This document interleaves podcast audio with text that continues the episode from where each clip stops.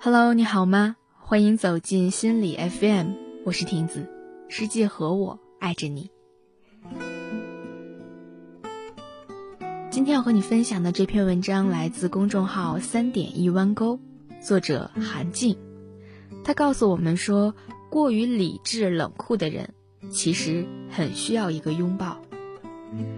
在一档综艺节目当中，蔡康永曾经给大家分享让自己保持冷静思考的方法。他这样说：“我就想象着我的脑子里有一个冰块，它可以让我快速的镇静下来。经常会出现这样的情况，就是工作人员分享一个笑话，小 S 和其他人都在哈哈大笑，但是我一直保持很严肃的表情，因为我脑子里不停在想，这个说出来观众反应怎样？真的有那么好笑吗？怎样才能制造更好的节目效果？”虽然看上去和周围人有些格格不入，但我还是很享受这样理智的态度。著名的家庭治疗师赛提亚提出过五种人类经典的应对姿态：讨好、指责、超理智、打岔和一致性表达。超理智的应对姿态主要有以下几个特点：行为上是看起来冷淡、严肃、高人一等的神情，喜欢操纵、提出建议。看起来不敏感，有一种不带人性的客观。言语上呢，他们表达逻辑而客观，尽可能的避开有关个人或者情绪上的话题。情感上，他们仅仅显露少许的情绪，内心极为敏感，孤单空虚，害怕失去控制。电视剧《欢乐颂》中的安迪就是典型的超理智型人格。我的来访者艾米最近和男朋友的沟通遇到了问题。当艾米工作不顺利，忍不住哭一场的时候，男朋友总是一脸严肃地说：“你能不能冷静点儿？有时间哭，还不如现在分析一下怎么改进你的工作方法。”艾米对他说：“我好像发烧了。”男朋友万年不变的回答总是：“看医生，打针。”如果分享一个搞笑的综艺节目给他。他看完后不笑也就算了，还会补上一句：“这些都是事先编排好的。”艾米受不了他冷冰冰的样子，她说：“你能不能学着安慰一下我？”男朋友嘴上说着好，然后就没了下文。有的时候，艾米忍无可忍和他大吵一架，看到的仅是他脸上一闪而过的不耐烦。等到艾米冷静下来之后，他也倒是还主动去沟通。他对艾米说：“你能不能学着控制一下自己的情绪，时不时的大闹一场？除了发泄，还有什么意义？”这种看似冷静理智的外在表现，实则是对深度恐惧的自我保护，是一种低自尊的心理水平。由于害怕失去和威胁到自我价值，个体便逐渐否定自己的情绪和需要，看似无欲无求、波澜不惊。实则是患得患失、暗流汹涌，而这种低自尊感的根源，很多是和童年的情感忽视直接相关的。这指的是一种由于父母没能给予孩子足够的情感回应所造成的创伤。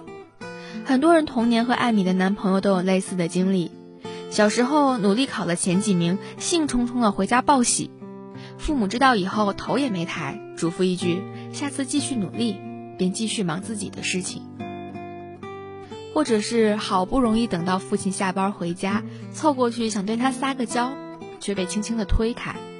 你去学习吧，我辛苦一天了，让我休息一会儿。再或者是在学校被欺负，哭着回家，告诉父母缘由之后，他们简单直接的说：“哭就不疼了吗？打回去不就完了？”从父母那里无法得到情感上的回馈，所有发出的爱的信号和渴望，仿佛投入到了深深的大海。孩子的情感被忽视，导致他们自我价值受损，产生低自尊感和自卑感。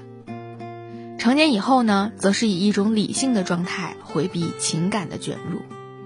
超理智应对方式看似冰冷，实际上也有它的优势。这是根据个人经验发展出来的有效的求生存的防御模式，因为之前从来没有被看到的经历，现在他们选择用这种冷静客观的态度将自己完全包裹起来，看上去刀枪不入，也减少了受伤害的可能性。任你哭，任你笑，我就静静地看着你。但凡感觉到对我有所不利，我就可以及时抽身而去，并且理智可以促进人更好的思考，思路更加清晰。想想看，你身边那些超理智的人，在讲道理上是不是从来没有输过？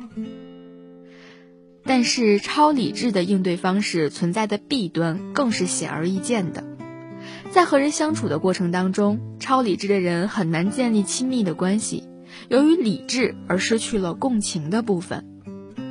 有一次，文文和母亲发生了严重的争执，母亲情绪失控，她却很冷静地一一细数从小到大母亲对自己种种的错误的教养方式，最后逼问的母亲哑口无言。看上去文文是吵赢了这一架，可是看着母亲自责流泪的样子，他才隐隐意识到自己赢了理，却输了情。长期超理智的模式使情绪无法正常的流淌，忽略了自我和他人内心发生的事情。因为情绪的自然流动和平衡是人类的本能，强行的去压抑和否定，难免会出现崩塌。每种情绪都有它的意义。快乐让我们享受美妙的时刻，忧伤让我们深刻思考，恐惧保护我们免受伤害。而超理智模式下的情绪被隔离，但是个体的内心却是极端敏感的，他们将感受到的情绪统统的压在心底，犹如一座尘封的火山，一触即发。如果你本身是一个惯用这种模式的人，朋友、爱人给你倾诉苦恼的时候，先收起你的第一反应。这个问题该如何如何解决？你尝试着先看到对方的情绪。很多时候，别人来找你倾诉，要的并不是建议，而是你可以看到他的伤心和痛苦。可能你也不擅长安慰人，你更擅长给建议。工作不顺利，要么忍，要么滚；遇见渣男，赶紧离开他；父母不讲道理，就该划清界限。可是，如果这些建议当事人有能力做到的话，他又何必来找你呢？安静的陪着他，不评价，不议论，你在就是一种力量。同样的，对自己，我知道你给自己的标准多为我应该怎样做才是对的，但是你试着把我应该变成我想，放下一些得失心，你才会有能力跟着你的情绪自然相处。如果你身边有超理智的人，你或许曾经尝试改变他们，让他们懂得关照你的情绪。可是想想看，改变自己已经是很困难的事情，改变别人更是痴心妄想。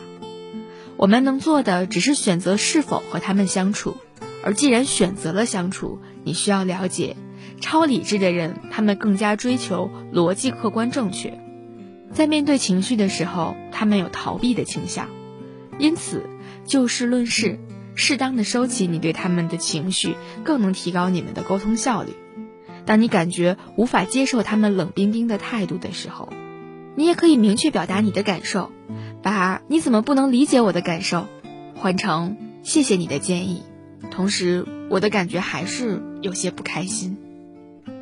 时间久了，你会发现，超理智的冰山其实也有情绪起伏。他们也会在阳光下被慢慢融化。以上就是今天要和你分享的这篇文章。相信每一个过于理智冷酷的人，大概内心里都很期待一个拥抱吧。如果你喜欢这期节目，欢迎留言或者分享。如果你想要发现更多的好声音，记得去手机应用商店下载心理 FM 客户端。当然啦，你还可以阅读和收藏本期节目的文章，免费学习心理知识，帮你赶走生活中的各种不开心。我是婷子，这里是心理 FM，世界和我爱着你，我们下期再见。